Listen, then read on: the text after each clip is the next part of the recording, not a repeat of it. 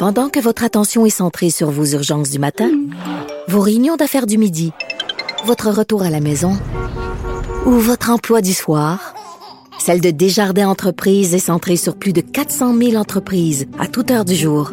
Grâce à notre connaissance des secteurs d'activité et à notre accompagnement spécialisé, nous aidons les entrepreneurs à relever chaque défi pour qu'ils puissent rester centrés sur ce qui compte, le développement de leur entreprise.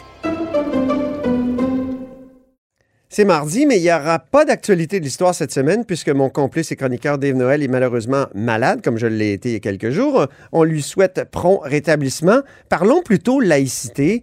Plusieurs intervenants sont montrés insatisfaits du jugement rendu en Cour supérieure l'an dernier sur la loi sur la laïcité de l'État du gouvernement Legault. Et hier, la Cour d'appel a commencé à entendre ces appels. On en parle avec Guillaume Rousseau. Bonjour Guillaume. Bonjour. Professeur de droit et procureur du mouvement laïque québécois dans ce procès. Guillaume, en appel, il faut démontrer que le juge de première instance a fait une erreur en droit. Quelle erreur le mouvement laïque québécois reproche au juge de première instance, là, le juge Blanchard?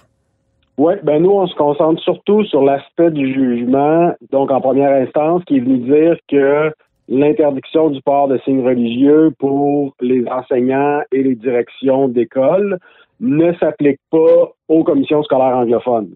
Ah oui. Nous, c'est certainement, euh, c'est beaucoup là-dessus parce que, bon, c'est basé sur l'article 23 de la Charte canadienne qui est un droit pour les anglophones à avoir une instruction dans leur langue. Et là, de ce droit-là, on en a fait découler un droit de gestion des anglophones sur leur école, ce qui est déjà un peu créatif, un peu large comme, euh, comme interprétation. Puis là, le juge Blanchard va encore plus loin de dire, ben, ce droit de gestion sur l'école, ça inclut le droit de refuser d'appliquer certaines lois québécoises. Donc là, on est allé très, très loin, trop loin, à notre avis, Uh-huh. dans l'interprétation de l'article 23 de la Charte canadienne pour pouvoir rendre la loi 21 inapplicable aux commissions scolaires et donc aux écoles anglophones. Oui, ça, c'était un, un aspect très important du jugement Blanchard en première instance, que ça, ça créait comme deux Québec en un, si je me souviens bien de l'expression du ministre de la Justice, Simon-Jolin Barrette. Oui, effectivement. Moi, j'avais parlé de, de l'État dans l'État. Hein, c'est comme si les commissions scolaires anglophones euh, échappaient aux lois québécoises. Donc, ils ont leur propre loi, ils ont leur propre régime de laïcité. Puis là, ils, ils évolueraient en parallèle du, du reste des, des organismes publics. Donc, évidemment, c'est pas quelque chose qui est souhaitable là, dans un dans un État de droit. On veut que, que la liberté de conscience de tout le monde soit protégée, qu'il n'y ait pas plus de liberté de conscience dans les écoles euh, francophones avec euh, donc des services publics laïques, un enseignement laïque et tout, alors que dans les dans les écoles anglophones, il y aurait, moins dans l'enseignement serait moins laïque, une, une pratique de la religion par les enseignants dans le cadre de leur fonction, que ce soit permis euh, dans les écoles anglophones, donc en violation selon nous de la liberté de conscience des élèves, de leurs parents, ce serait vraiment problématique. Donc, euh, effectivement, c'est ça qui, euh, qui est en jeu, notamment en appel. Parce que on sentait dans le jugement et aussi dans plusieurs commentaires du juge Blanchard qu'il était hostile à la loi 21 sur la laïcité. On dirait qu'il cherchait des angles pour euh, l'attaquer, la suspendre, et c'est tout ce qu'il avait trouvé, dans le fond. Oui, effectivement, parce que euh, dès le début, Jules Blanchard, dans ses commentaires, ses questions, on, avant même d'entendre la preuve les plaidoiries, on sentait qu'il y avait un, un a priori très fort là, euh, opposé à, à la loi. Puis il semblait s'aligner pour conclure que la loi euh, violait tout, tout, tout plusieurs droits. Donc ça, on sentait ça dès le début. Dans le jugement, par contre, il s'est senti lié par l'arrêt Ford. L'arrêt Ford qui dit que le Québec peut utiliser la clause dérogatoire euh, sans que ce soit euh, possible pour les tribunaux de contrôler, lui, sur le fond, l'usage de la clause dérogatoire. Donc, le, le juge Blanchard s'est senti lié par ça. Donc, il n'a pas pu aller sur les questions de liberté de religion ou quoi. C'est pourquoi il est allé vraiment sur la question du droit des anglophones de gérer leur école et aussi sur la question du droit de vote et du droit de se présenter aux élections, qui a interprété comme interdisant aux législateurs d'imposer aux députés d'avoir le visage découvert et euh, d'imposer au président, vice-président de l'Assemblée nationale de ne pas avoir de signes religieux, ce qui encore là est assez particulier comme interprétation. Mhm.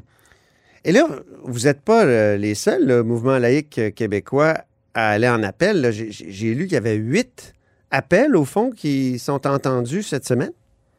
Moi, je pense qu'on parlait de 17 parties différentes À qui 17 interviennent à, à différents à différents titres. Donc effectivement, donc il y a le procureur général du Québec, évidemment, euh, Mouvement laïque québécois pour les droits des femmes. Donc il y a trois groupes qui défendent la loi et donc qui vont en appel du jugement sur les deux aspects que je viens de souligner, c'est-à-dire le, jugement, l'aspect qui rend inapplicable la loi 21 aux commissions scolaires anglophones et l'aspect qui la rend inapplicable aux députés de l'Assemblée nationale ou au président, vice-président de l'Assemblée nationale.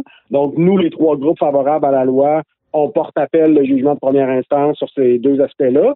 Et les groupes qui sont opposés à la loi portent le jugement d'appel sur tout le reste.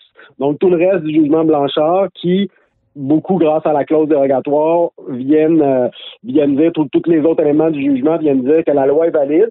Bon, ben, les groupes opposés à la loi en appellent du jugement sur ces autres éléments-là. Hmm. Et justement, il a été beaucoup question de la clause dérogatoire, d'après ce que j'ai compris hier. Est-ce que c'est pas un mauvais moment pour ceux qui, qui croient à cette clause-là? Euh, pour justement discuter de la clause dérogatoire, puisque l'Ontario l'a utilisé dans sa loi 28. Euh, bon, là, ça semble, les négociations avec les enseignants semblent être pris, mais euh, à tout événement, la, la, clause dérogatoire est dans la loi et ça a suscité une réprobation très grande dans le reste du Canada. Est-ce que la Cour d'appel peut pas se dire, ben, je vais profiter de l'occasion pour baliser cette, l'usage de cette loi-là, l'usage préemptif, par exemple, de la clause dérogatoire?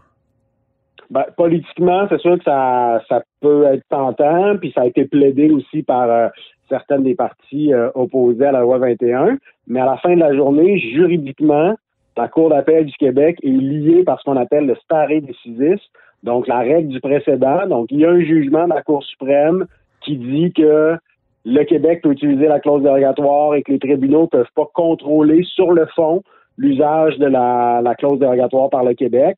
Donc, la Cour d'appel est obligée de juger comme le fait la Cour suprême en 88. Donc, euh, l'Ontario peut utiliser la clause dérogatoire autant comme autant, la Saskatchewan également.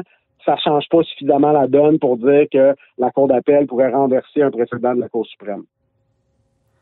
Mais la Cour suprême a déjà changé d'idée? Euh, oui, ben là, peut changer le stare decisis?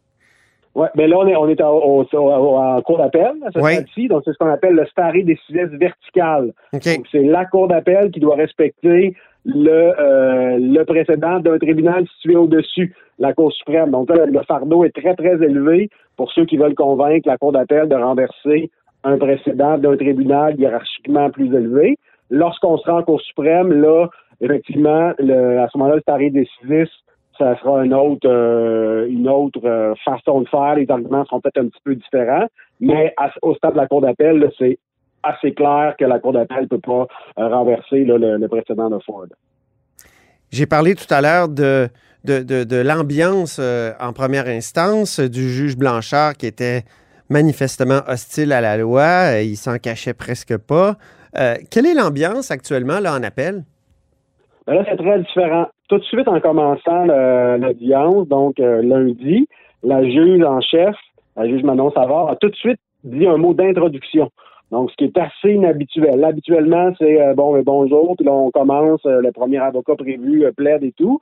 Donc là, elle a fait un, un assez long mot d'introduction, une dizaine de minutes, en disant qu'elle était consciente que c'est pas un procès comme tous les autres. Il y a beaucoup plus de gens dans la salle, il y a beaucoup plus de journalistes.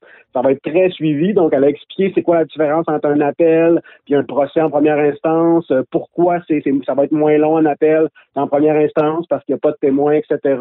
Comment elle a réparti le temps entre les, euh, les différentes parties. Donc, c'était très pédagogique. En même temps, ça démontrait que les, les trois juges comprennent que c'est très spécial puis qu'ils veulent euh, ils veulent que la justice euh, soit rendue et paraisse être rendue comme on dit souvent. Mm-hmm. pour le reste de l'audition, on les sentait très attentifs, donc beaucoup de prises de notes, euh, quelques questions plaideurs, comme ça se fait souvent, mais pas une tonne non plus. Donc on, voyait qu'ils avaient lu les, les documents qui avaient été revenus, les plaidoiries écrites, et là, ben, c'était des questions précises pour amener le plaideur à, préciser sa pensée sur tel ou tel point.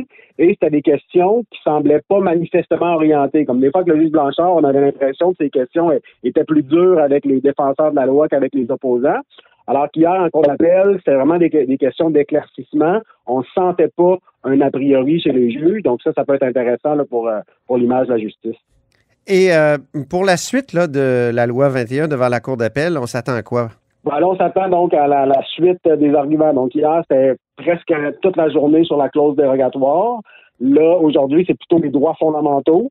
Euh, donc la question de savoir est-ce que euh, est-ce que est-ce qu'un fonctionnaire, est-ce qu'un représentant de l'État peut pratiquer sa religion en portant signe religieux au travail? Donc, euh, le mouvement laïque prétend que non, les opposants à la loi prétendent que oui. Donc, ça, c'est une bonne partie de la, de la, question. Ensuite, il y aura tout le débat sur euh, les commissions scolaires anglophones. Donc ça, évidemment, comme c'était dans le jugement en première instance, ça va être là aussi.